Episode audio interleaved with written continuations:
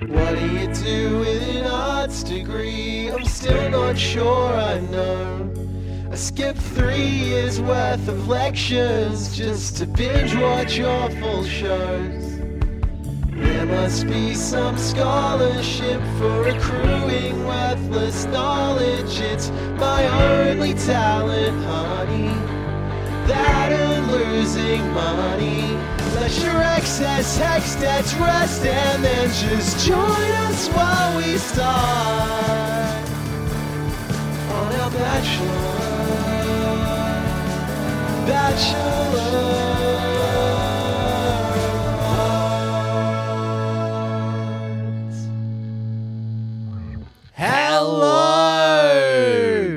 Welcome back to the Bachelor of Hearts podcast, the Bachelor Australia Now F Boy Island podcast that asks the questions. Xavier, have we worked out what the F stands for? Is it friendship?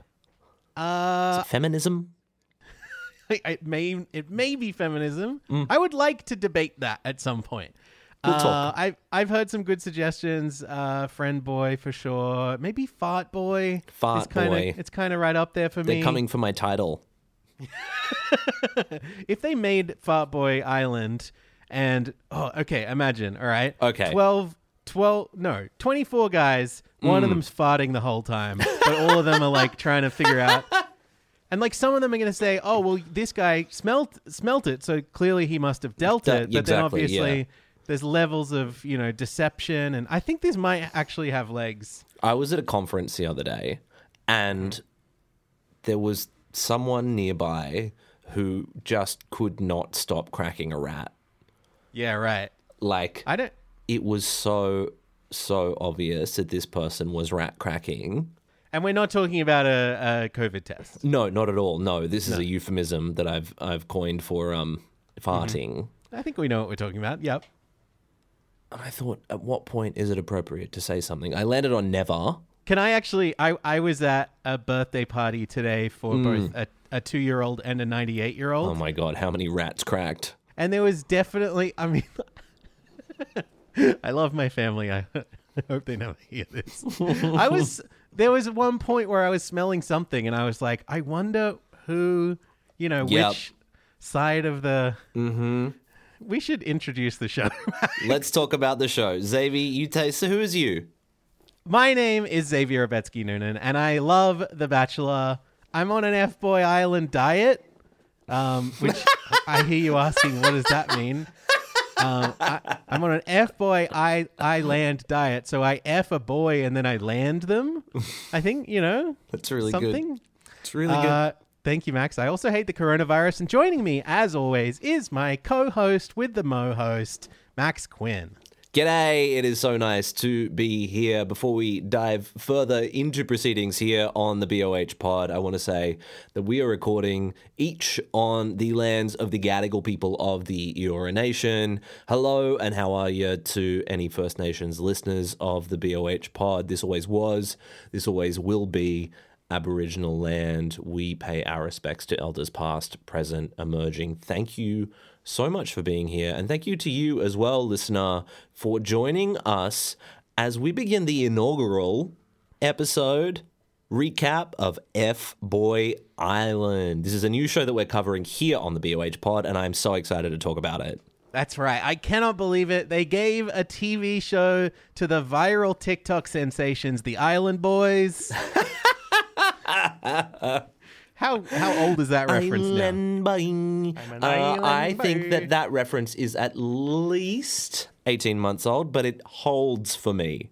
Yeah, it was actually born the same day as my little niece, Aki, and so um, celebrating her birthday. Uh, should I dox the baby? Probably not. It's hard to say at this point. I'm you can dox the one of the baby name. Island Boys if you would like. That's true. Except, I, unfortunately, neither I nor anyone else could tell you either of their names. Uh, before we, we we've got so much to talk about, but I do want to very heaps. quickly talk about a bachelor-related thing. No, you know what? You know what? I want to I want to say hello first. Yeah, I think this is the right way to new do it. listeners, new listeners. Brand new audience. Hello, here's the situation. My name is Max. That is Xavier. Hi, Hi. Hello, what's up? Um, look, th- we've been doing this podcast for a really long time. Probably, I mean, who could possibly say? But at We least, are like, Australia's longest running Bachelor podcast. right. I would say we're like I somewhere between two and ninety-eight years old. Um, we mo- we mostly talk about The Bachelor, but we're in a bit of a Bachelor drought at the moment.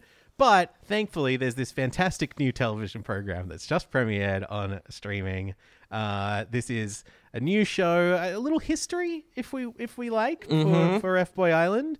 Um, this show, it's a format that was created by Elan Elan Elon. I've only ever heard Americans say it. It's E L A N, but whenever they say it, they're like Elon, Elon Gale.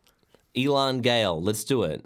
This guy, he he is well known in bachelor circles. He was a he was a TV producer, um, and and producer for The Bachelor, Bachelorette, Bachelor in Paradise, and Bachelor Pad in the U.S. between 2009 and 2019. He's like Okay. one of the one of the key figures of the modern era of the show. So this man knows what's up.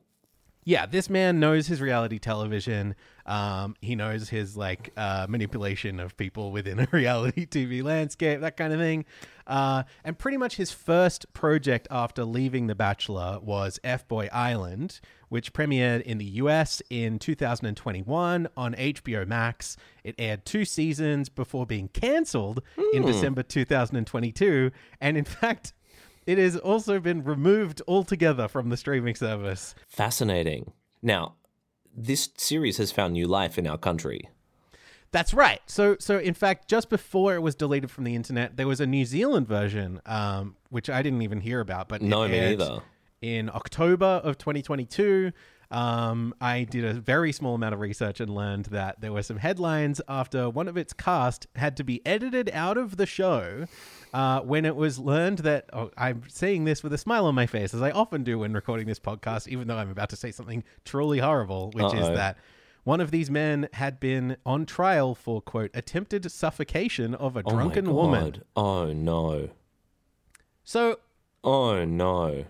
All of this to say, like the American version wiped off the face of the earth. The New Zealand version, I mean, potentially should have been. I don't know. Actually, I, I don't know for sure if that guy was found guilty or what the story Who is can say? necessarily. Who can say? This is this is what comes up when you Google it. Anyway, all this to say, it it feels quite unlikely that we should now be watching a brand new and well promoted and like as as far as I can tell, pretty good um, Australian version of the show, uh, which is hosted by our close personal friend Abbie Chatfield.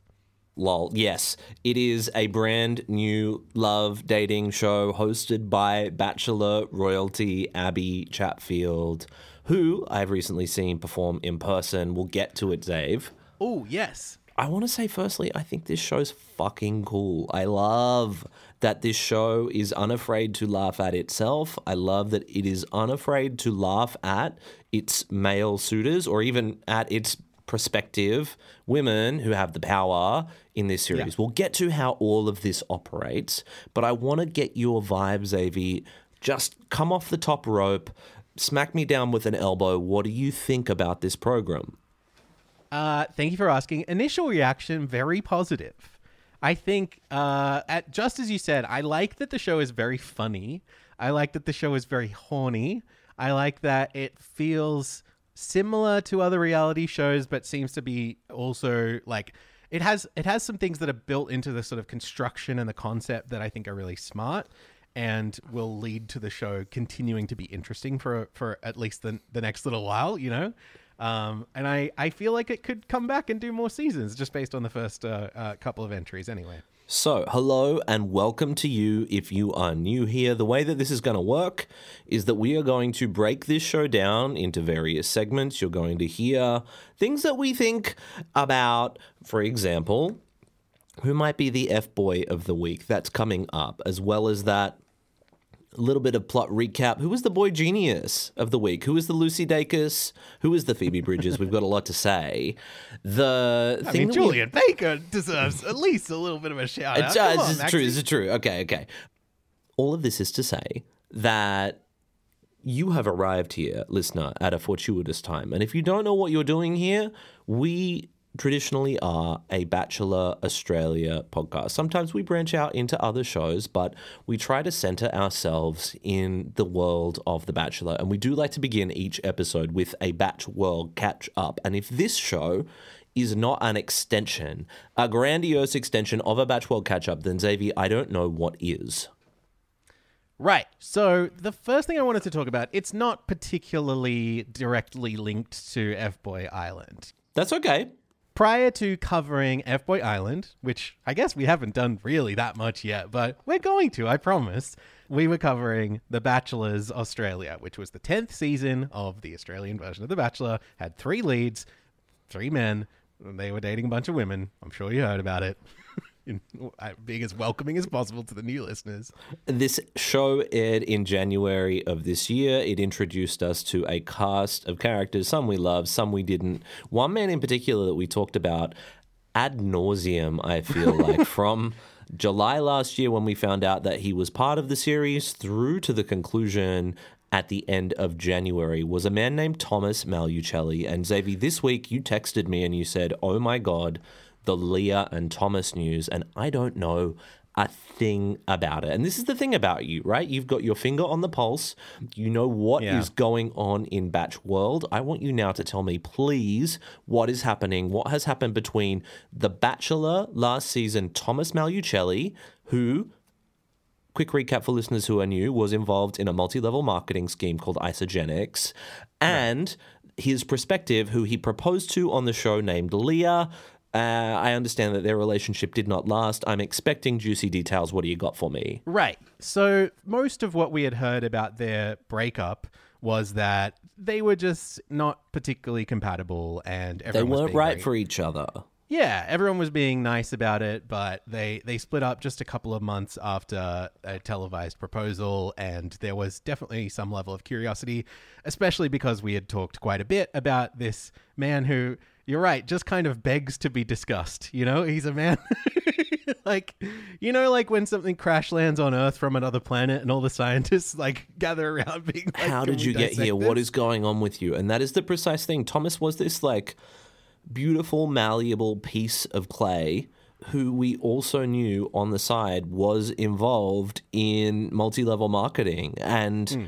I think at different times over the course of the, I mean, the month that we covered the show, but we felt like, okay, is Thomas in on this?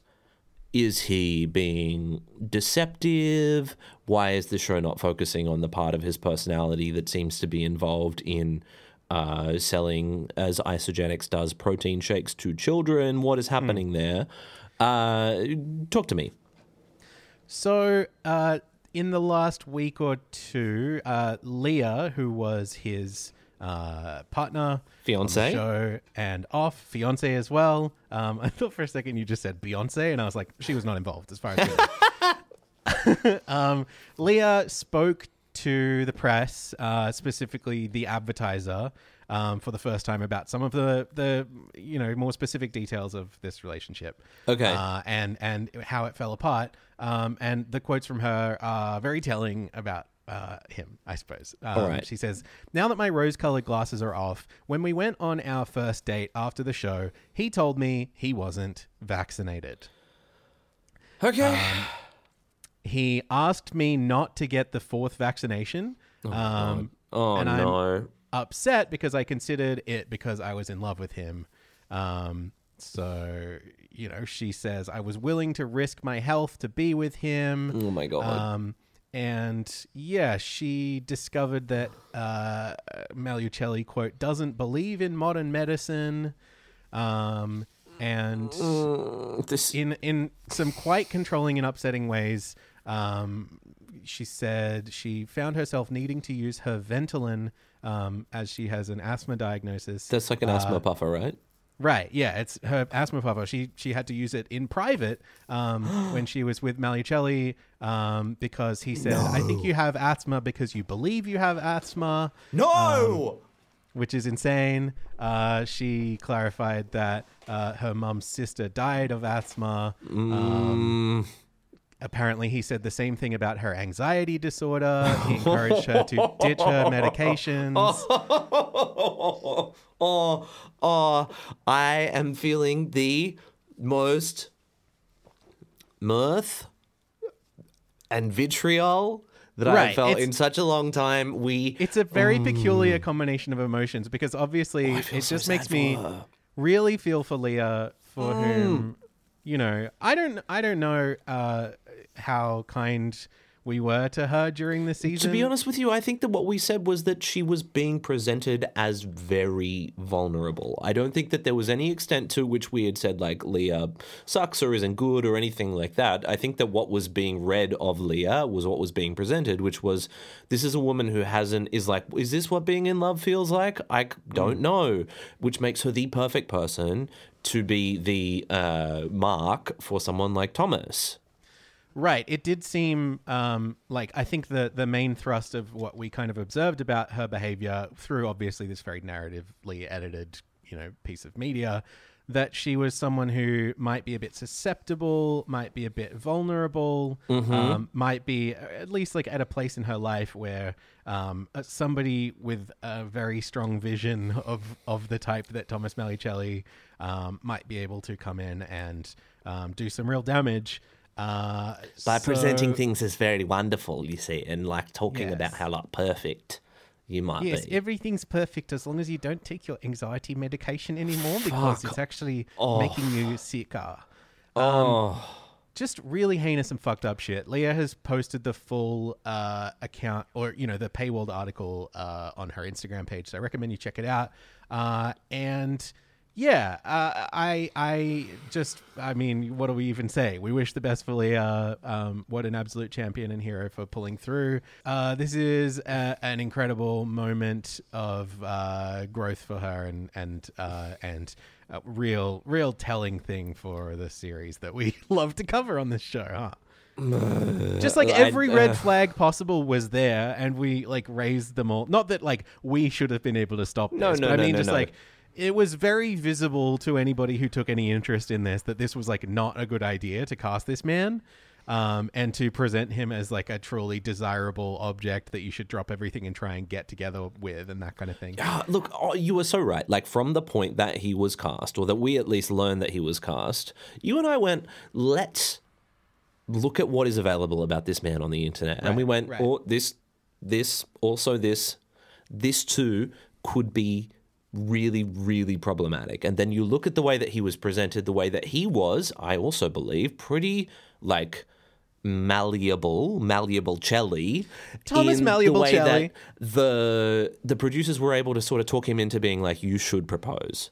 This is something that you definitely want to do. And from day one, when they said that proposal is on the table, he was like, yes, this is what I will do. It just feels like the absolute worst confluence of reality TV circumstance. Yes. Uh, and it's interesting, I think, to contrast the way that he was presented as uh, a hero or at least someone that, you know, whose life we should want or whatever.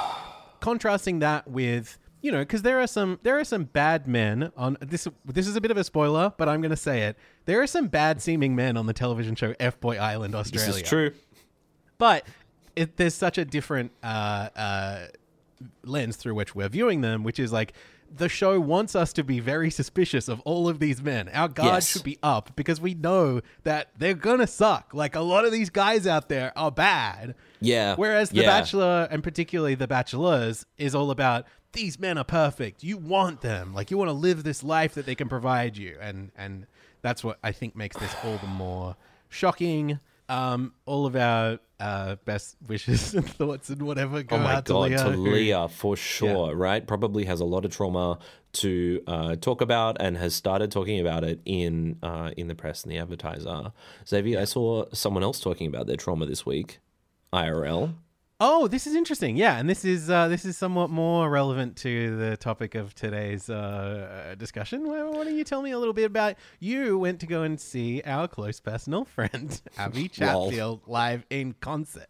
So uh, Sunday morning, my girlfriend texted me. She was like, "Do you want to go and see Abbie tonight?" Uh, and it turns out we were able to get on the door uh, which was very nice of Abbie to put us on the door to see her perform at the Enmore Theatre. And this show was called the Trauma Dump Tour. And by the way, it's not like trauma dump. Like, like it's not really that kind of show. Okay, we're not gonna go there. All right. We're not going there. We're not going there. Okay, so No. this was uh, staged in the following way there was a big couch, there was a carpet, there was a lamp, and then there was Abbie. And Abbie was sat on the couch and she told stories about her life. She talked about things that she had been through. She talked about, uh, in particular, uh, s- stories of. Uh, traumas that she had experienced in relationships. There was also a PowerPoint presentation. The thing that got me and the thing that made me really feel seen and related to in the way that Abbie presented this was that she was so unafraid to talk about what she had been through in the context of both being someone who was in the media and also the context of someone who was in some relationships that weren't very good. And she was able to speak so relatably, but also to give such uh, such detail without it feeling oversharey. And I think that that is such a precarious line to walk in modern media, on social media, in a world where your business can be everyone's business, sort of thing. Right. And so much She of her deft. brand is is uh share is well, I shouldn't say oversharing, but like Sharing Being- about her life. yeah, right? talking about her life and also being open with things that many other people feel are taboo, such as talking about her sexual history and all that kind Uh, of stuff, right? And so you go in with the expecting expectation, I suppose, that you're going to hear about someone's sexual history. That as an audience member who was going in, knowing roughly what I was going to expect, I was really, really pleasantly surprised by the level of depth, detail, and empathy that was imbued into these stories and the level of vulnerability with which she spoke about things that either she had gotten wrong or that had been done wrong to her. It was just, it was one of those nights that I came away feeling like I'm so, so glad that I saw that. Not to, not, you know, blowing smoke, but I just felt like, firstly, it is so good that there is a voice in in this room who is modeling this kind of behavior for other people in this room. Secondly, I'm so, so glad that there are so many men in the audience. And thirdly, I'm so glad that I ran into my therapist there at the trauma dump tour. at the trauma. do- You know, when you run into You know, your therapist at the Abbie tour and you realize that you're going to have a lot to talk about later. Yeah, I just feel like if you're a therapist and you buy tickets to that show, like I don't, it's kind of like uh, I don't know. Yeah, you're doing think. your work for free. It's like a construction worker who goes home and like builds a house, Looks at off or architecture or something. Right? Yeah, yeah, yeah. It's just Yeah. like, don't you get enough? you're still hungry for more. A little bit more. Now, uh, I want to talk about the show that she's hosting, F Boy Island. Yeah, so let's talk about just how the show works, what the concept is. Um, we had a couple of people let me know, a couple of listeners let me know that they weren't able to watch along with the show. Um, I had planned to be very loosey goosey and not do too many notes and not do full recaps and stuff, which I think is still going to kind of be the vibe. So, in the spirit of that, I'm just going to explain the concept. Uh, there are three leads. Uh, they are three cool ladies, and they are working their way through a pool of 24 guys. And those 24 guys are split halfway between self proclaimed F boys and self proclaimed nice guys. And here, listener, is the catch. We as an audience don't know who is who. Right. So we are watching along as they try and figure out which is which. And there is a cash prize at the end of the show of $50,000 per couple. If he is a nice guy, the two of them will split it evenly and presumably spend it on their wedding, which I'm sure will happen mere weeks after the show ends broadcasting. Uh, but if you accidentally, if one of the women accidentally ends up having picked an F boy, he can do whatever he wants to do with the money. So there are stakes for everybody, you know. Uh, the stakes are artificially raised by the fact that there's a cash prize on top of the usual dating show thing of like, oh, will they end up being a couple and that kind of thing. Um, But yes, you're right to point this out because this is one thing that I really like about the concept is that we don't know who the F boys are uh, or the nice guys are either. And so we've got to put our own thinking caps on. And, you know, I think that that tension will keep things interesting as the show progresses because we might have our own biases. And obviously, the, the, editing and the narrative development of the show will point us in certain directions, which may or may not be correct depending on what's convenient or what's you know more entertaining. Shocking. Um, but also, uh, Abbie Chatfield, who is the host of the show, is reasonably involved as well, and she also doesn't know. Um, she seems to be sort of working it through, working through it with the leads, um, and so it's really interesting to kind of confront um, what may or may not be red flags for you, what you know, because this means that the show is kind of different for everybody, right? Right? Like everybody who's watching the show will kind of go, "Oh, that guy reminds me of this guy I used to know," and you think he's nice, but actually he's a real piece of shit, or like. It makes you go, oh, maybe this is just a defense mechanism for this guy, and like, really, he is a good person, but he's just a bit misguided, or this environment is pulling something out of him, or whatever. You know, all of these things become possible. It's that added level of mystique that Hmm. makes this show so appealing to me because not only am I watching a love show, I'm also kind of watching a true crime. yeah, exactly. Um, they do. I think they very sensibly throw us a few bones uh, in these first couple of episodes. We are talking about episodes one and two, um, which have been released this week uh, on on this podcast, um, and I think that makes sense. Like, you, Yeah. you need to have some clear people to. I don't. I don't know if you need to have people like in terms of reality TV, but it always helps to have I people to so. root for and to people people to root against. You know. That's right. We need to have a clearly defined sense of at least who one, for example, villain is. We need the uh, F boys to be fallible, but we also need the nice guys, quote unquote, to be fallible also. And that level of grey is Yeah. what is so appealing about this show, although the harbingers, as we will talk about, are very clear in the first couple of episodes. Yeah. So in terms of the actual sort of day-to-day like construction of the show, it plays out quite a bit like The Bachelor's. It's pretty familiar. You know, we've got single dates, group dates, cocktail parties, uh, boy chats, uh, elimination ceremonies. Um, I do think there's a little bit more time than I'm used to seeing in uh, a show like The Bachelor's or, or other similar dating shows. There's a little bit more time for the women to actually just talk to each other. Yeah. Um, and and I think like uh, the strength of their bond and their camaraderie is going to be, and it already is, a real strength of the show. Um, and then also production wise, um, in terms of sort of the look and feel of the show, I guess uh, it it has a different flavor to it than traditional Bachelor and Bachelorette. It is, I should say, it's not officially linked to Bachelor or Bachelorette. It's a totally different production company, totally different people making it. Um, I'm just creating that contrast because that's what we talk about most on here. It reminds me of uh, MTV reality dating or just reality shows. Um, I've watched all of Are Definitely. You the One, and it That gives is me a what I lot was of thinking that. of too. Yeah, yeah. Um, it also gives me a little bit of the like contemporary Netflix reality show, like a Too Hot to Handle. Um, it's like there's a lot of in terms of the way it's soundtracked. There's a lot of like you know semi anonymous but very deliberately contemporary sounding music and like beat drops and stuff.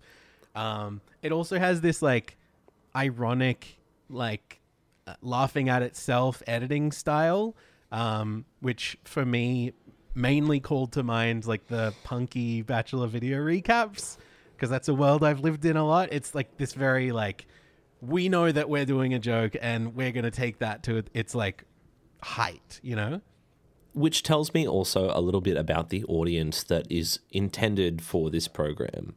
So much of, I think, what terrestrial Australian media has struggled with over the years is that satellite TV is aging. The hmm. medium is aging, and it is extremely hard for TV, commercial television, to get younger. On Right. a streaming platform like the one that this is on, probably it's a little bit easier to take a risk because your audience is inbuilt a little bit younger. And for me, what I'm hearing when I think about the parlance of this show, when I think about the comparison points of MTV and Netflix, is that we're speaking to Gen Gen Z and we're also speaking to millennials with hmm. this kind of programming. I know that, for example, it got me to sign up to the streaming service. There you go. Yeah, which I guess is the ultimate goal. I mean, it's funny because we often talk a lot about ratings and stuff, and I don't think that data will ever really become available for us.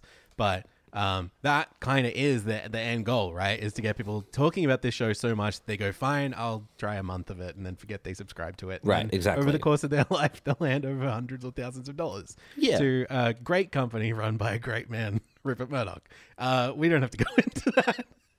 I do. There's some mixed feelings about covering this show, but hey, who runs a TV network that doesn't suck? You know, who's a good guy who? Yeah, uh, yeah. Is that Beyoncé? Who runs the world? Uh, so yes, I also think I also think um, it it feels obvious to me, and I don't know. I'd be curious to hear from someone who is in this position. It feels like this is designed to be not your first reality show in a way that like something that's made for broadcast TV kind of has to be able to. It's kind of like us starting episode one billion of this podcast where we talk about F Boy Island. We have to be welcoming to somebody who is listening to this for the first time, Absolutely, even and though, welcome. and we love you and thank you for choosing this podcast. Even though you and I have be- long, long white beards that are touching the ground from sitting behind these microphones talking Yeah. about reality TV for so many hundreds of years. This is true. So, but I think like there is an advantage to being like, yes, you get it. We don't have to explain, you know, how like someone can just say like, I've decided to pick Ben to go on this date or whoever. And you don't have to think like, oh, I don't understand. They're going on a date. I thought they were hanging out by the pool. You know, Eh, none of that has to happen. You get it. We know what's going on here. You've probably seen The Bachelor if you're watching this show or something mm-hmm. like it. And so eh, there's a sense that that provides some of the energy and the forward momentum that you can just like, let's go, you know, show us something funny. Right, exactly. And this was so palatable as a reality TV show. I think that we have watched a lot together of reality shows who are premiering their first episode, being like, we're trying a new format. Hmm. Something here is a little bit different. This one knows what it is from the beginning, and it has such considered beats that both feel familiar and fun. And that is what makes me excited about this show as a whole, and also makes me feel like this is the best example of a new reality show that I have seen in in quite some time. Like even something hmm. like Are You the One? Even uh what's the Netflix Netflix one where they're in the pods? Love is blind? Love is Blind, right? Yeah. Yeah, that's right. So, like, even the second season of that was the one, but it took them 12 months to figure it out. This kind of feels like it knows what it is from the very beginning, and that makes me very, very happy to be covering that with you, Xavier. I think it strikes such a good balance of the familiar and the new Yeah. that it it feels like you're watching a new and different show, but also it's not like we had our top scientists devise a scientific experiment. You know, like it doesn't try and do any of that. It's just like, yeah, you're watching reality TV. Let's do it. You know? Right, absolutely. Welcome to reality TV. You know what the tropes are. Bang. Yeah. Yeah. So I think before we get too much further into talking about what happened on these episodes, and particularly before we talk too much about these dudes, because there's plenty of them and I feel like they're going to ch- ch- chew up a bit of our time, I think it's time for a new segment for the show. There's a lot of new segments this time around. I think we're just doing a different thing. But, you know, it always makes me feel pretty good there's a new segment. Uh, this is a segment we call Bechdel Boys. And that is referring to us, obviously. the two the of us, Xavier. We're the Bechdel Boys. We are And the we- Bechdel Boys. And the situation here is this there are 24 men on this show, and there are four women in total, including Abbie, three women who are vying for the hearts of these 24 men. We are prone to want to talk about these women in the context of the men because that's what the format of the show wants of us. What I'm saying to you here with this new segment, Bechdel Boys, is what if we were to talk about these women completely in isolation based on the rules of the Bechdel test, right? How long can you go talking about a woman on a TV show without invoking the name or the parasocial or social relationship that they have to even one man? I also want to try and introduce this segment as early as possible as we go forward with these episodes, because I think as the season progresses, we will have more and more things to say about these men. Yes. And I want I want us to be able to do this in a bubble before we get to that, even though we'll be bursting to talk about what fucking all kinds of things that we want to say about these men, and I already have new- so so many. But at the center of this show are the women who are doing the choosing. Yes. Something that we've talked about so often as a failure of The Bachelor in particular is that we don't really get to know the men at the heart of the show. They present as caricatures. I'm wondering to begin with if you feel the same way about Molly, Sophie, and Ziara, who are our three leads here on F Boy Island. So I don't I don't know that much about these three women. Okay. Off the off the jump. Um, and particularly because I watched these episodes a couple of days ago now, and I'm recalling uh, what I can from from my memory of it. Uh, so there are probably some details that might have fallen between the cracks of my own memory, but let's talk about them. First of all, let's start with Sophie. Yes. Is uh she's very sporty. She's a Kiwi. She's uh she's an old school romantic. Uh It's been a while for Sophie. this is okay, so I was on the edge of saying that and then I thought does that count as referring to I guess it's not necessarily a man because we don't know what her sexual orientation is.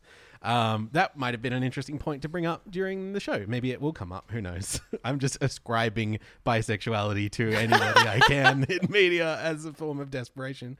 Uh, yes, she has not had sex in two years. I think she says That's correct. And she talks about this with Abbie.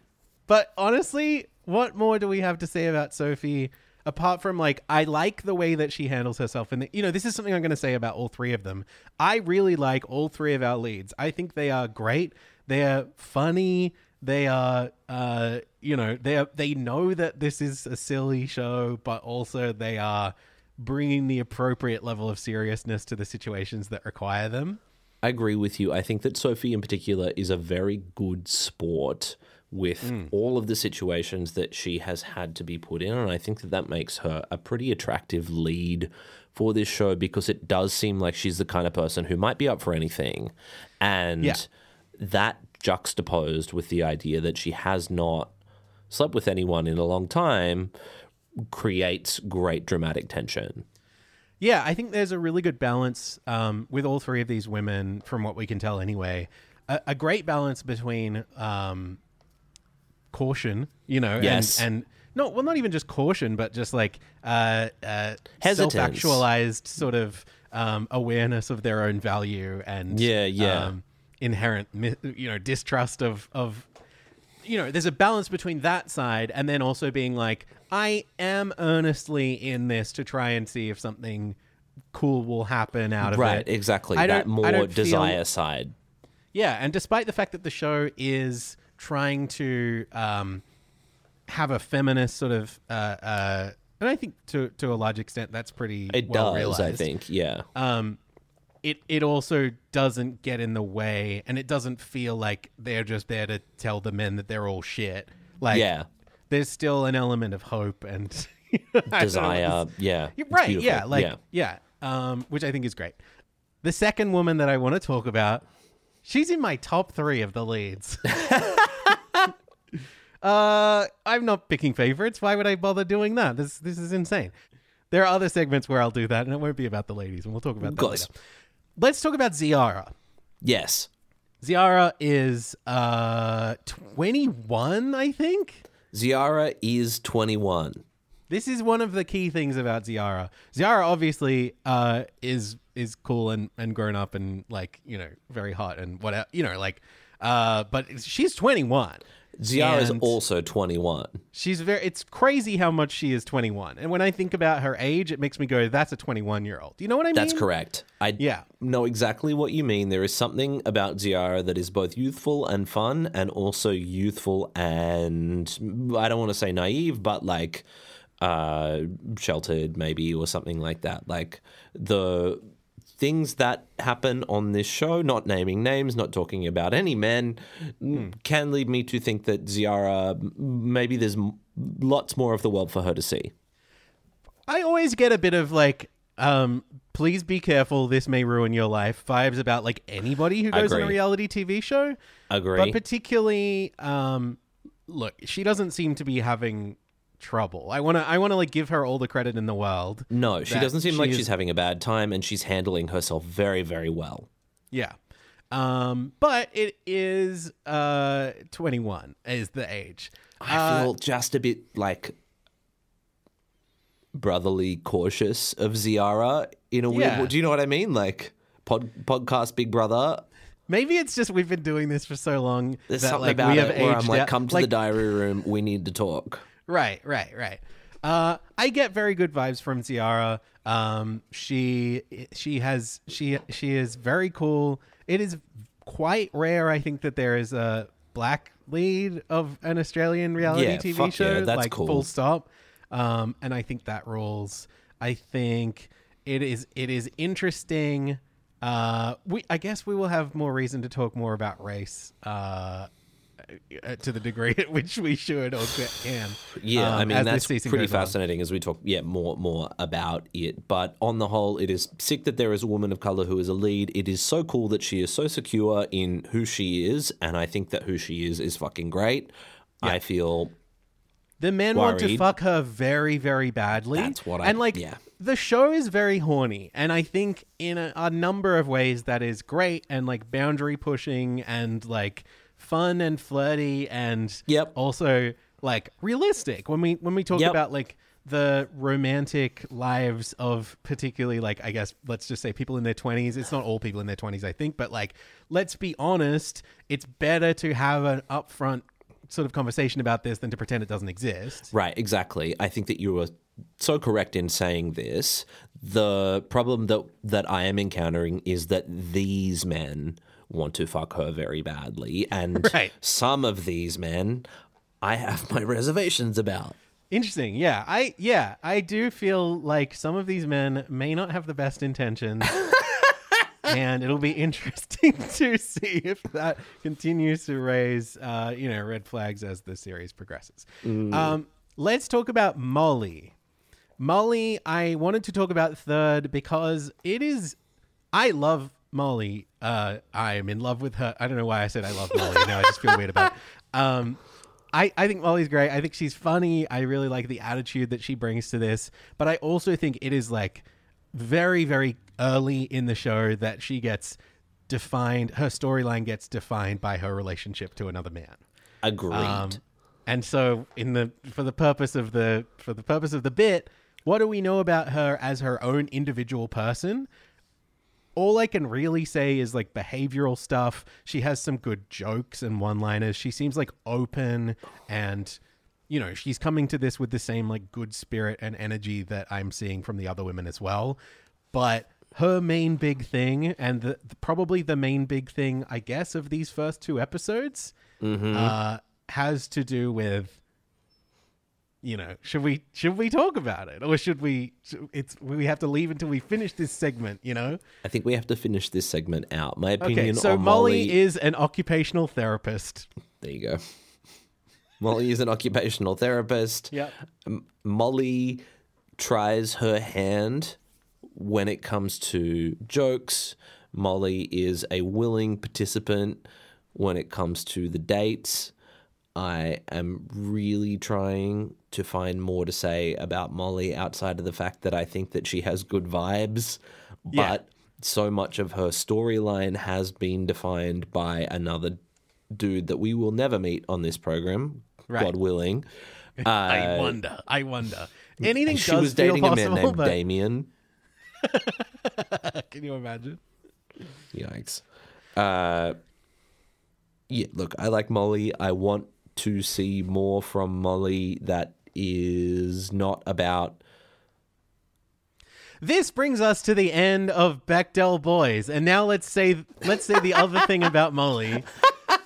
The other thing about Molly, we learned very early that she was fucked over by her ex fiance. Correct. She was meant to get married this year, um, but one day she surprised him by visiting him at work, and quote, he had an escort bent over the desk, uh, which is a pretty nasty surprise.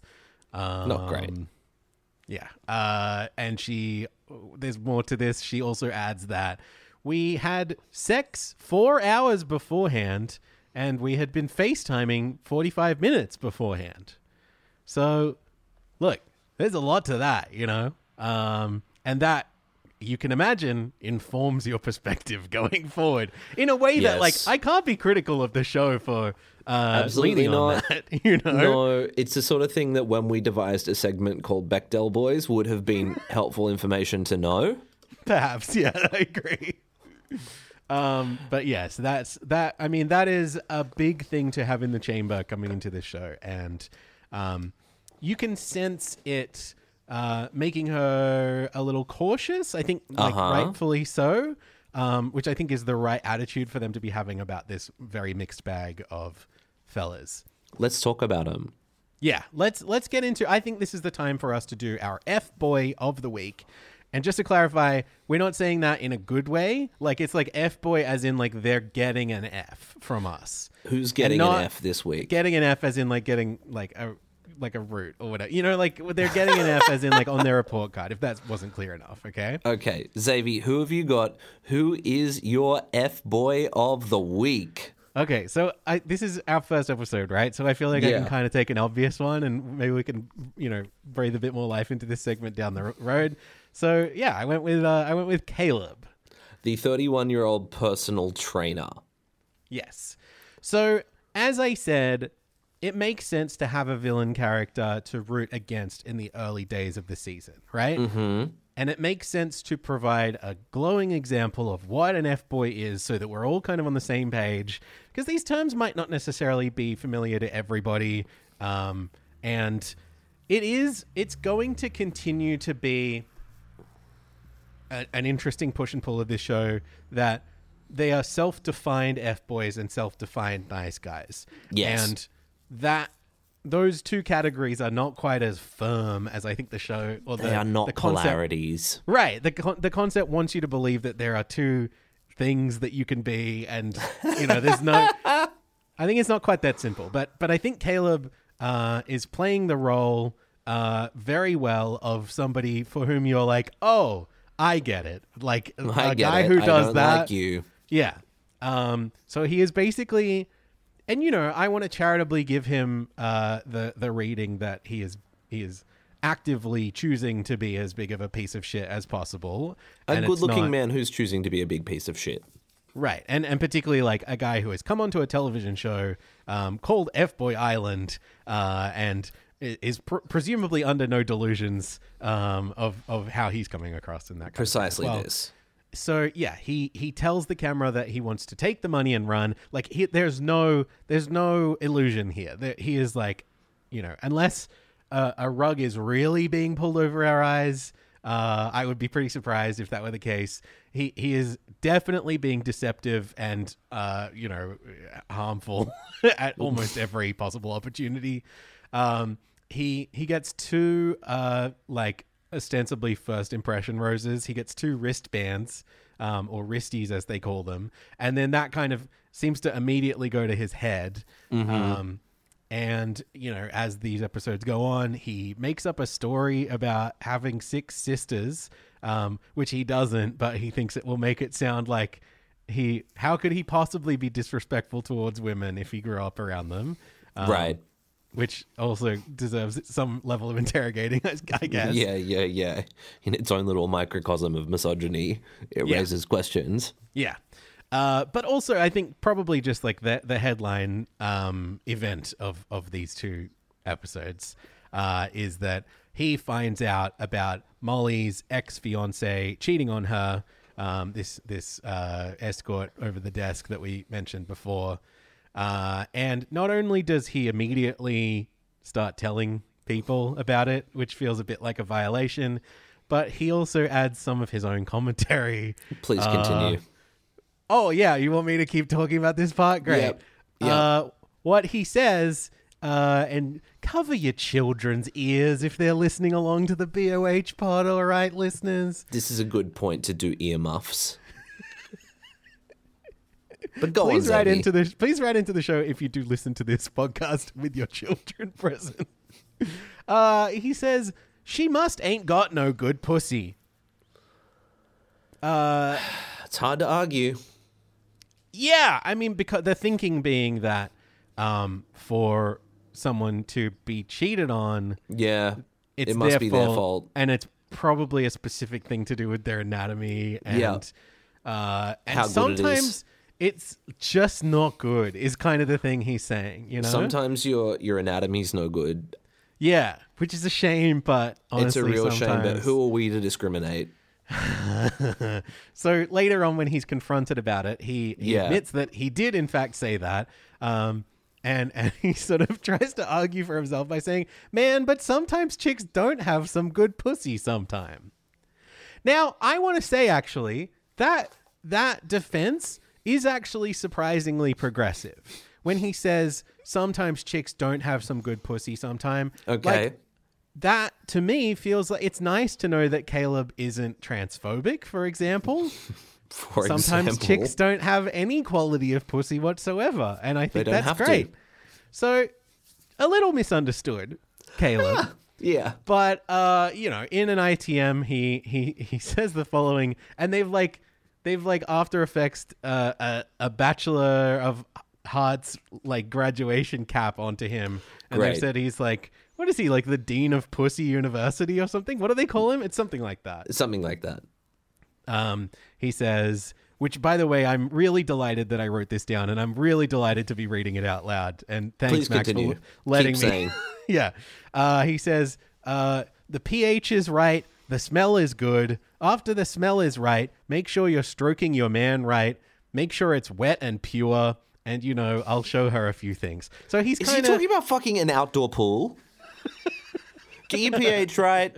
Make make sure that it's wet and pure. Like I'm right. And if the smell is wrong, some you know, it might be a chlorine level. yeah, there's probably some chlorine that's gone wrong. Right, yeah. Uh, an interesting way to talk about people. C- uh, Seems like a cool guy. I don't know. I don't know how much more I really need to say. This one's pretty cut and dry. Uh, it's get he's getting a big rubber stamp uh, no no from XRN. You know, Bring some chlorine in some some Nasonex for my badass pussy. it's kind of good. I'd buy that T-shirt. Um, it would look kind of strange on me, but you know that's fine. uh, Caleb, I mean, yeah. Look, obviously He's, the F boy F-boy of the week, right? He is. I agree with you. I don't have uh, anyone else as my first choice, but I would like to present you with a second choice. Sure, yeah, and, and that's not to say that there are no other people on our radar. There's nobody else doing behavior that we're upset about. It, it feels right to pick the very big obvious one, but I, you know, again, it's kind of like having the Bechdel boys segment and then learning about Molly's situation.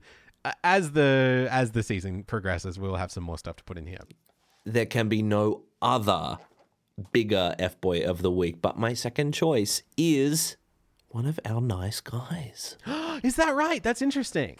Let me tell you that my F boy of the week is Nick. Right. Right. Okay, so this is this is interesting because like uh, uh one one thing one thing that I guess we already mentioned um, that we're running into as we think about this show is that the lines between F boy and nice guy are drawn very yeah, they're drawn very clearly by the premise of the show, but in actual reality and also in the way that this series is playing out already, uh, is not necessarily that cut and dry. And I think like the quality of the men overall, uh, you know, maybe like fitness aside or like symmetrical face aside or whatever, Yes. It's kind it's kind of low, right? And I think that's one of the strengths of the show. Uh, it makes for interesting detective work, Right. But, but also it does like you know there are it, you know there you have a little bit of trouble trying to figure out who the good eggs are if it's possible that they are in fact half good. This is precisely where I land with Nick. Okay, so Nick seems like a nice guy and reveals himself at the end of the first episode, in fact, to be one, but he gets voted off. If I am to grade Nick, for example, on a scale of A, an A boy, to F, an F boy, Yeah. Nick is an F boy because he Fs up. What Right. happens is that he gets chosen to go on a date with Molly, and Molly asks him to spill the tea on some of the other boys. She says, Who do I need to look out for? And Nick.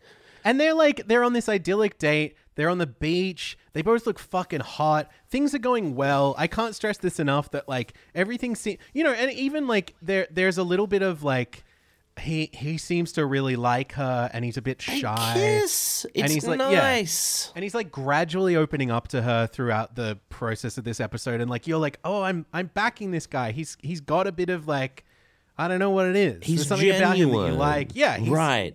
Right. And so what happens is that Molly says, Who do I need to look out for? And he says, Well, Molly, bros before hoes. And that is the long and short of it. He gets kicked out at the end of the episode because he has said that. And Nick is my F boy of the week for that reason because he fucked it with a rhetoric that I hope that he learns from. Yeah. Yeah, I think um this is this is the first of what I hope will be, you know, a series of moments where the show is exploring the fact that these two categories are not hard and fast. Right, And, exactly. You know, the the the dynamics that it's exploring here cuz like he comes across well and he gets a positive edit and you know up until this point obviously uh you know we we like him he's he's a little bit reserved maybe he's you know, he's a bit shy. We learn later on that he was a nice guy, but he is also a dipshit. Um, That's right. And and this thing that he does is not just like, you know, not not just I don't know, saying this thing. Well, I don't know. Sorry, you've got your hand up. It's like it's like this record scratch moment, right? Where all of a sudden you're like, "Uh, oh, maybe he's in it for the money instead of being purely in it for love, and that is enough for Molly, who has been betrayed, to kick him out. He is my f boy of the week for this reason. I think that we should move on. I just feel like uh, it's episode one. You've Yeah. met these. You've you've met these twenty four men for the very first time. You know, within the last couple of days. Let's say charitably. I don't know how this shooting schedule works. They're all strangers to you, right? Yes. And also, you've been told quite directly that half of them fully suck. You know what I mean? Yeah. You have no allegiance to these people. You do not need to swear an oath to them. Oh, there, there. I don't think there are a lot of circumstances where "bros before hoes" is an appropriate thing to say or way to look at the world. But Ever. also, specifically within this situation, there, mm-hmm. there is no reason to say that.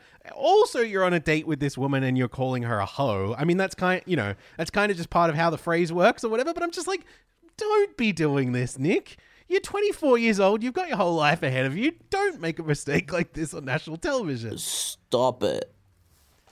Uh, I am yes, I am excited to see. Uh, you know, I'd I'd love to see some of the f boys who are kind of deeper undercover. You know what I mean? Like Mm. Undercover F Boy is its own series, isn't it? It, it kind of is, yeah. Like, because as we know in the real world and even on TV, men, well, anyone will, like, you know, they will manipulate you by, like, using the language of therapy or the language of feminism or whatever in ways like they've learned how, you know, these fucking douchebags level up over time. Yeah. And they, you can be a piece of shit, you know, and there are also, yeah, I, I hope that these gray areas will, will continue to um, pay off. Um, let's, let's then contrast these bad boys. There's also, there was also Corey who Oh, I didn't like Corey very much at all. I wasn't wild about. I mean, like I kind, I, I like him. I guess a little bit at the start. Like he's very, um, he's very like know, knows what he's there for. He's very confident. He's very focused on Ziara. But then, in the way that it often does on reality TV, this becomes so into possessive. something unhealthy and possessive and territorial. other men start talking to Ziara. Shock horror on this t- type of TV show. Um, and then like he starts, he calls someone a snake in the grass. And then maybe the wildest moment of these two episodes, there is a CGI snake that like hisses at the camera. Like they had Really to good. specifically hire an animation department just for that one shot, as far as I could tell. The other part of this is that Corey 30 is listed as a professional basketball player. As far as I know, no, he never played in the NBA. He never I'm played basketball professionally. I some of these things like some of these job categories, another man who I think is named Mitch. Let me find him. Mitch is 24. His occupation is listed as country boy. Right? Yeah. So I think there's a lot of self-describing going on behind the scenes of this show. We've Yeah. got self-described f boys. We've got self-described uh, nice guys, and then I guess boys. yeah, just nobody's reading the forms. They just hand them in, and then they go, "Great, like we'll you print know, it." much as we did in our last episode, Xavier and listeners, if you want to go back to the most recent episode of the Bachelor of Our Hearts podcast, I believe that you will find us crafting the personal best version of Xavier RN to apply to be this year's Bachelor. I would cast you as the A boy of that episode, and in fact of the series, should you get cast, who Xavier is your A boy of F Boy Island? So yeah, we're contrasting these these very these very uh, unfortunate men with uh, with some people that we liked a bit more. I'm going to keep it real simple. I'm going to keep it real short because there have not been like a lot of like glimmeringly perfect examples of like great you know uh, positive role models or or you know non toxic masculinity. The non-toxic masculinity, by the way, is really funny because it just sounds like God. technically you can eat this glue, like it will not kill you, but also Yeah. like it's not nourishing. Not Encouraged. yeah. Uh, so for me, my A boy is is going to be uh, Isaiah, who oh, I was tossing up Isaiah Yeah. and a, my choice. So you go on. Okay, so Isaiah, I don't have a, huge amount to say about him. He seems he seems a bit cheeky. Uh, I basically picked him because he strikes me as like maybe one of the cutest ones. Um, and that's that's it. I like Isaiah. I want to see what Isaiah he's got to is cute. He seems genuine. He seems really sweet. And of the amount that we get to know about him, nothing is bad. Right. No red flags yet, possibly due to limited screen time. Max Quinn, who is your A boy of the week? My A boy of the week is Justin, 29, blonde haired male entertainer. Okay. All right. Yeah, Justin. Justin's a lot of fun. I think Justin is not only just a lot of fun, I think Justin is really genuine. He talks about his profession in a way that validates it, in a way that makes it accessible to an audience who might judge male entertainer as a profession, but he validates it also with an emotional depth. The way that he talks to the women really makes it feel like he is one to one, like he is a, stark contrast to some of the other men on this series, like, for example, uh, Darcy, the 26 year old emergency officer who I did not like. Oh yeah, yeah. Darcy was not my favorite. He's he gets involved in a conflict with uh, Caleb, right? Is that possible? No, with Corey. Sorry. With Corey, that's right. Yeah. Or Benny, the professional DJ who is British. Like, uh, all of these men have so many things going on that I just kind of think, like, Justin, the 29 year old male entertainer, he seems like a nice guy. Who wants He to have a like- child and name them Channing? Yeah. Because like, he's clearly. I mean, it won't surprise you to learn that he's kind of modeled his life after uh, uh, Magic Mike. Magic Mike. Yeah, which is great. I love it. like he's just he's just right. I feel like Justin is so so genuine. He is for that reason and that reason alone because we don't know anyone else yet. My A boy of the week. All right, that's a great pick. I think our next segment shall be for the smartest move of the week. Oh yes. Okay. And this so, is a segment we're calling Boy Genius, which is, we might use that for something else in future. I don't know. Uh, the smartest move of the week, and I, I had a few, I had a few things I was tossing around for this one. okay. I have one clear one. So I thought about Benny, the British DJ who keeps mentioning emojis in his voxies, because I feel like he thinks it, he knows that that will make for a good GIF. Like he's like, Okay. oh, fire emoji, fire emoji, whatever. I just think like strategically, that's a smart thing to do. But then also he kind of, I don't love him later on. Don't like him very much at all. And you don't have to. I don't have to like you for you to get in the boy genius category. Just Disagree. Just so you know. Yes, this is agree. I also thought about uh, uh, Justin, in fact, that we were just talking about, the male entertainer, and uh, Joey, the the two peroxide twins, as they become known, because I think that pairing up, you know, getting into the, the house of a reality TV show or entering the island, I suppose, as we're saying, and figuring out. Here's another guy. We're going to be a dynamic duo. You know, we're going to have a thing in common. We're going to become a beloved. You know, we're going to Power couple. Right. And like when we leave the show, we'll have our own radio program. Like it's just like we're sorting it all out. You know, everything's everything's clear as we go forward. Uh, as far as camera time goes as well, all this stuff. I also thought of whoever it was who thought of the pun the meat gala. This is Oh. clearly somebody on production. Oh, that was so good. Someone deserves a, a pay rise. Uh, I I don't know if that's in the American version or, um, you know, if how how ingrained that actually is into the the show as a whole. But I like that a lot. But I think honestly, my boy genius prize for this week goes to, and I'm only going to do this. It's not specific necessarily to this week of episodes, um, but I want to give it to whoever cast Abbie Chatfield in this show. Oh, I think the addition of Abbie um, is so smart and so great for this show. Not only does she perfectly fit the vibe of the show, which is like female empowerment with a side of like extreme horniness. It's totally on brand for her. But also, I think her history with reality TV is coming into play in some really fun ways. Um, specifically, in the second episode, there are some very direct and extremely funny like dog whistles catnip for us.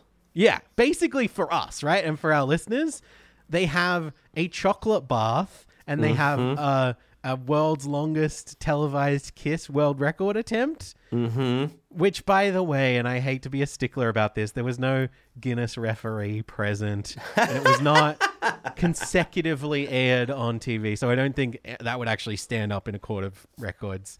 Um, I don't know why I'm like wouldn't Guinness stand up at a truther. trial by Kyle. That's right.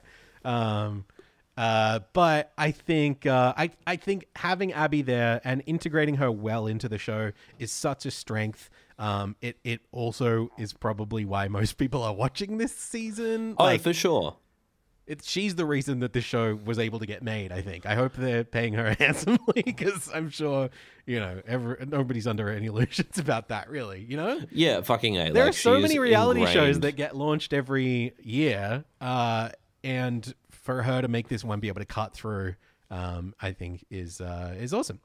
Yeah, of course. Like when you're going to launch a series like this, you really, really need a bankable star to be able to get behind. Abbie is that. She has the history of reality TV. And I don't know, this really works. She's so ingrained into the formula of this show. The fact that we cut to her for reactions when people say things, it really is sort of like. She's got- yeah. yeah. Yeah, this is the bit and like the idea that the show also somehow involves some sort of graveyard where the kicked off Oh, boys right. go to Yes, yes. for rehabilitation. We've not even talked about this yet We'll- because we don't we'll know how it's going to that in a bit, yeah. manifest. Right. Like uh she's the perfect person for Yes. for this. So you're right that the uh the boy genius move of the week was to cast Abbie as the host. Yeah. I, I have a runner-up submission for you. Oh, please! I think we we both have our pick, right? Yes, of course, of course. Mm-hmm. My pick is when Sean, 24, personal trainer, dobbed in Caleb for saying the thing about Molly having bad pussy. Right. So when he calls this out at the elimination ceremony, right? That's right. yeah. so- a big moment. Obviously, this is Sean just getting on the radar. He has never said a word to, as far as we understand, any of these women in his life. He has just been on the island to this point, and at a certain point, he pipes up and is like, "Oh, I have something to say about how um, one of them said that you've got a bad pussy, Molly," and it like obviously it takes Molly for a loop. It just is a fabulous move because it ensures firstly that he is a person of interest and strategically also it means that he gets the next date Yeah. with Molly, which is very, very important for him. So for that reason, Sean is my boy genius of the week. And it's funny because normally on The Bachelor and The Bachelorette and all that kind of all that universe of shows, being a dibber dobber can be an absolute death sentence. Mm. It can really hurt your chances. But mm-hmm. here, the idea of the show is to have suspicion and to raise it. And so it's not quite as disruptive. That's right, yeah. And in a traditional sense, dibber dobbers do wear nappies, but I have not seen Sean getting around in one, and I think that should be proof enough in itself. I'm looking at a picture of him right now, and he's wearing some pretty tightly fitting pants. I feel like you would see the trademark bulge of a dirty nappy. I mean, it may be a very clean nappy that's just flying underneath the radar right now. Yeah. Um, but Look. uh, speaking of flying underneath the radar, this is another segment that I'd like to introduce to our listeners and to you as a as a co-host of this podcast. Fabulous. This is, Let's go. This is a segment that pro- presumably the name of it works slightly better written down than it does out loud. This Mm. is a segment called Boy Island. And I hear you going, I don't understand. But what I'm saying is like buoy, I guess how Americans say it. Like it's like Yeah, boy buoy. with a with a U in it. Mm-hmm. And w- we're talking about which of these men was just floating by this week, you know? Who did you not notice? Yeah, who is who's chilling in the background? And maybe that's a good thing in the sense that they're like not stepping on any toes. Maybe it's a bad thing in the sense that, you know, you get to a reaction shot of them three episodes in and you're like, I've fucking never seen you before in my entire life. You're a totally new man. You were just created. You just came you stepped out of a big tube and you're new and you're fresh and you're new. And they had to they had to go shopping for fucking Uniqlo shirts for you to wear so that you could you could be clothed while you because you stepped out of a tube of goo.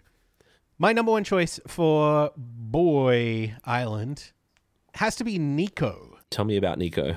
Okay, here is what I can tell you about Nico. He gets the first piece of dialogue of the show. Uh, aside from sort of introductory, like he is the first of the men to speak. Mm-hmm. And I think by that virtue alone, like what he says is not very consequential. He is basically um, sitting down in front of the ITM camera to do his little voxy, um, and he says, "Okay, I'm ready." And then I don't know if we see him again at all. Ever again. Maybe ever again.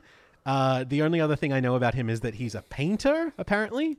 I don't know if that means that he like paints, you know, portraits or whether he paints like, you know, buildings or you know, what's going on. Yeah. Um, couldn't tell you another thing about him, but I think it matters to get that first bit of dialogue in. So I'm curious to see. You know, he's not voted off, so it's going to be interesting to see uh, what what happens with Nico. Nico's my my my boy. Your boy of the week. That's right. My boy your of the week is James. James. Wow. And look, I'm not shocked to hear that there's a man named James. Like, it, it does not. It does not call any uh, any images to mind. You know.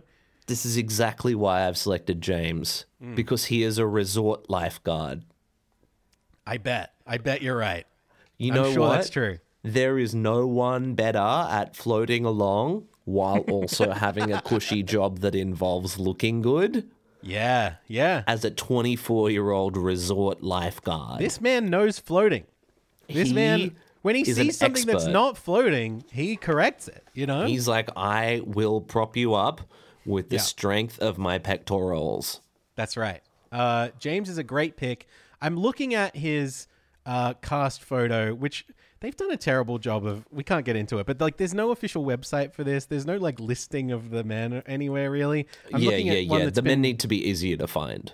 Yeah, I'm looking at one that's been posted on popsugar.com.au um, of the cast of men, and he's wearing the most Dan Flashes busy ass Oh fucking my shirt God. of any of these men, and there are some party shirts going on. You know, It was really expensive because the pattern was so complicated. Um, it's very complex. Yeah, and honestly, it's two colors. He didn't. They, they didn't even splash out on on.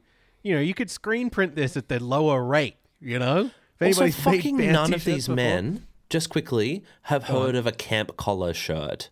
Like, Oh no, yeah. these are the worst uh, kind of of ways to dress this man in this way. Uh. I don't like it. These these outfits are all truly brand new, straight off the rack. Have Straight off been the rack by It's, uh, anybody before. To the extent that Darcy's has like creases in it, and it is so gross. yeah, these uh these guys have been given 15 minutes to pick something from the H&M like sale display. And they've just they've just done the best that they could. They are truly outfitted so poorly. All right, that's Boy Island. Only a couple of things left. Let's talk about the boys club and specifically who is in and who is out.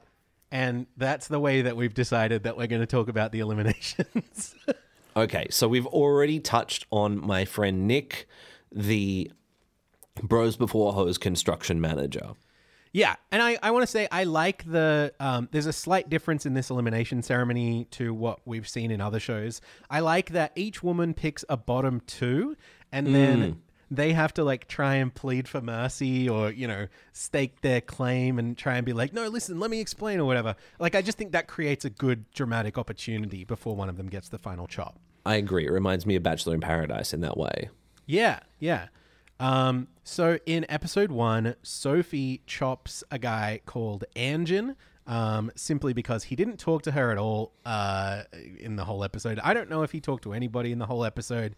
He's definitely, you know, if he hadn't have been eliminated, he probably would have been well eligible for the the boy um, Absolutely. category. Um, so yeah, fair enough that he was sent home. Uh, as far as I can tell, kind of a shame we didn't get to know him. As with all these people who were eliminated from all these shows, we got Ciara. She chops an f boy named Eric because she's worried that he's not taking it seriously or something. Eric is a bit- deckhand. Okay. yeah, a little bit unclear. Um, but uh, it it is very early. It's first episode, so it's like you know we never really know where people are getting sent home. And then, despite putting Caleb on the chopping block, Emma eliminates nice guy Nick. Emma? Emma? Who the fuck's Emma? Molly? What is her name? Molly. Emma's someone I made up just now. and do you like her? Do you, I made her for you. she? She's fantastic. Thank you. Thank you. I appreciate that. Yes, we did talk about this. The bros before hoes thing, I think, is a worthy red flag.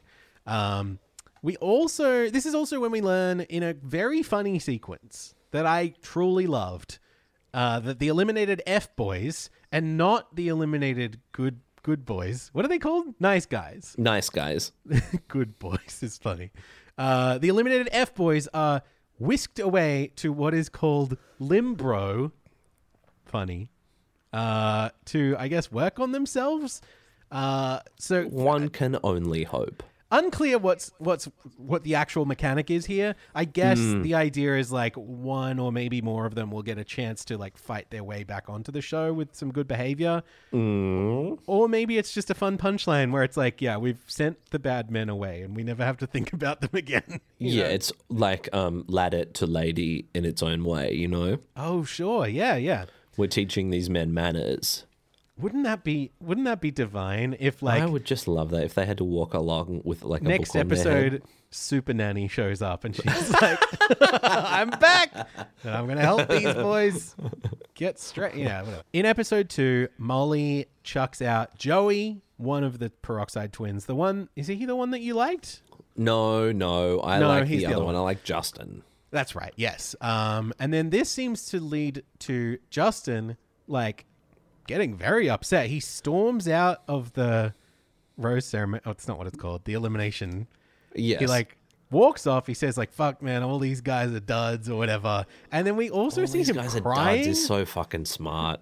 It's funny, yeah. Uh, we see him crying. I wonder if he's really crying about this, but He's so good. I'm here for the moment. I I would have, you know, if this relationship really meant as much as it seems like it does in this very raw emotional moment, I would Mm-hmm. have loved to maybe see just like five percent more of it in the lead up to this. Yes, I think that that could have been could have been done better on the part of the show. Yeah, but uh, you know, we maybe it was just the fact that one of them was going to be eliminated in episode two. Uh, turns out he is an f boy, so let's not waste too much time on it.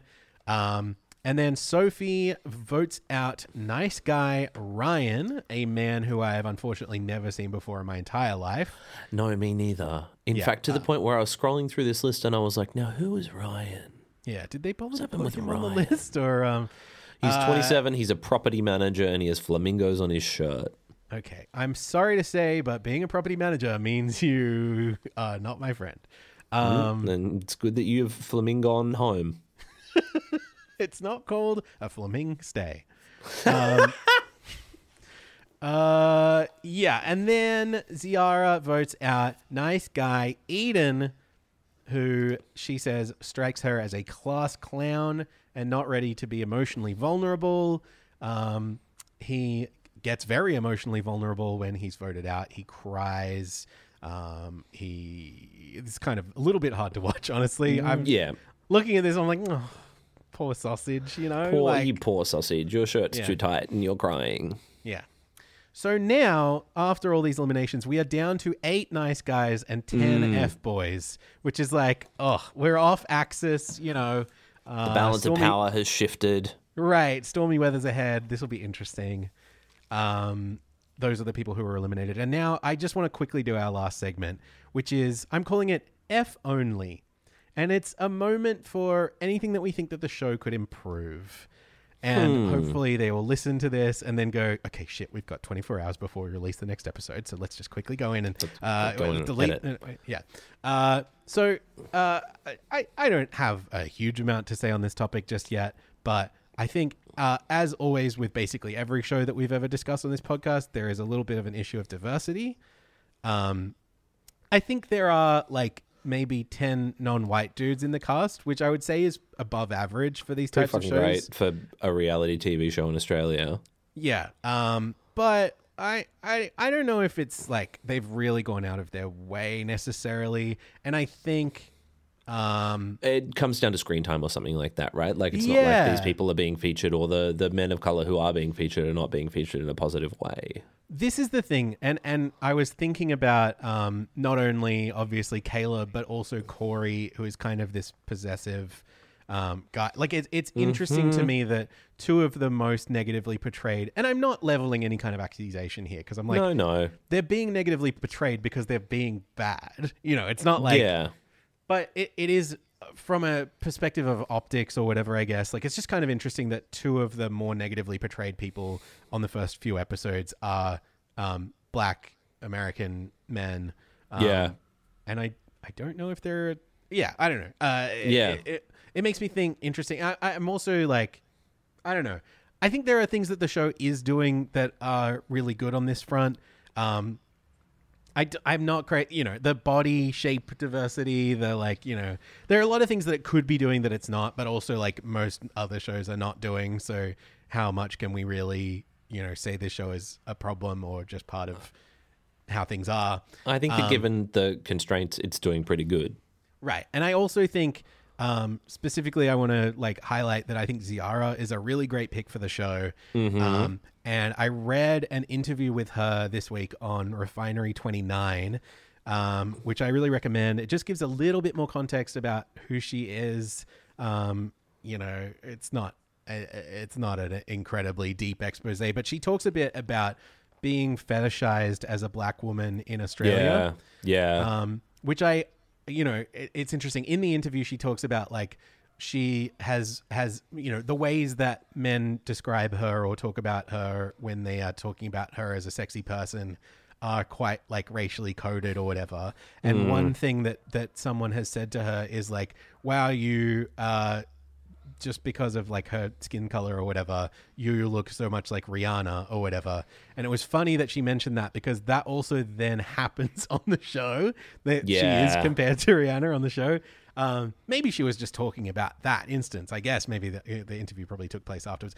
Anyway, all this to say, um, uh, that's worth a read. Um, this show, like any other show, could probably benefit from uh, somewhat more diversity. But you yeah. know, It is impressive though that they've cast a country boy. that's true. Most shows, most shows too. You know, in this fucking woke mind virus PC culture, most shows Yeah. are not brave enough. Although I will Pretty say, neglectful. uh, Farmer Wants a Wife is doing pretty well on that uh, do you have an F only? Uh, look, my F only was F only. There were more country boys. Sure. Yes, absolutely. I couldn't agree more. Uh, intruders, maybe down the line. Who knows? Ooh, I hadn't thought about intruders in the context of this show, but I feel like that would be really nice for us. Here's a question I have: Where is this? Where is the island? Oh, that's a really good question. I have never- no idea where we're never said. situated geographically. No, I also looked online and could not find anything about Fuck. it. So I'm like, this is probably the mainland of. Australia. I feel like this is the island is Australia, Yeah, un- unless we hear otherwise, which is It's- quite funny to me. Ballina Island. Yeah. Oh, is that a place you know about, or Oh yeah, Ballina is an island. What about this? So I'm from Ballina. Okay, listener, hello, wait, welcome. wait, My name is what? Max Quinn. I am surely Ballina. would have mentioned that before now? would have been something that I should have brought up on the podcast over the last several years, but I come from Ballina in northern New South Wales, and Ballina itself is an island. It is cut off and secluded from the mainland by a bridge called Missingham Bridge. What about that? Wow. Uh, that's that's when I was uh, vegetarian and wrote songs. I'll be doing my my miss I'm missing him in the bridge of the song. the verses and chorus were oh. all like, "I'm so glad that I'm not, you know, causing more emissions by, you know, and I, I'm Yeah. not supporting the meat industry and all that." But then the bridge, that's when the song sort of turns around. I have an introspective moment, and I do go, "Well, you know, ah, It would be much good, as I it? love the movie Babe, wouldn't wouldn't hurt." Wouldn't every so Little- often? A little bit of mustard, a know? little bit of pickle on a sandwich, something, you know? Yep. Couple Christmas of, couple lunch of with my nugs or family? something, you know? Yeah. Oh boy, Uh, Xavier. That I think is legally uh, definable. You know, it constitutes. Uh, you know, there's a certain like amount that we have to have so that it can be classified as an episode of our podcast. I agree. and I think we have hit that like We recommended now- daily intake of Have Bachelor of Hearts podcast. crossed the threshold. Yes. That's right. Listeners, thank you for being here with us. We will be back again with you shortly to talk about the next, I think, two episodes. That's right. Um, I cannot wait. I am excited about this show. Uh, I'm very thrilled to be doing a regular podcast for you guys again. Um, and I'm very grateful to my friend Max for being here. Um, and of course, we love you, dear listeners. Please, if you would, I I didn't mean to say we love you yet. That comes later. Listener, if you would like to find us on social media, join in the conversation. Let us know which of these boys you're vibing, which of these boys you're not. Who's your A boy? Who's your F boy? Right, right. Absolutely. Fill in any of the blanks of these categories. Uh, let's have fun together. This is a fun show. Come find us on social media. We're at BOH Pod on Instagram, on Twitter, on line. You can also find us at Facebook. We have a. Do you, you explain it? There's a Facebook group. It's called the Bachelor of Hearts Osh Posting Group on Yeah. Facebook. If you type in Osh Posting, I'm pretty sure you'll be able to find it. I have a feeling it'll come up. You have That's to ask to be small a member. community. That's how we make sure that psychos aren't in there. Um, but jokes on them because I'm fucking running the asylum, baby. Uh, weird way to promote something. Anyway, just go and check it out. It- you'll have some fun. Um, but we'll be back with you before too long. I hope you guys are enjoying the pod. Do you have anything else to say? Listeners, we love you. We love you. Goodbye. running out of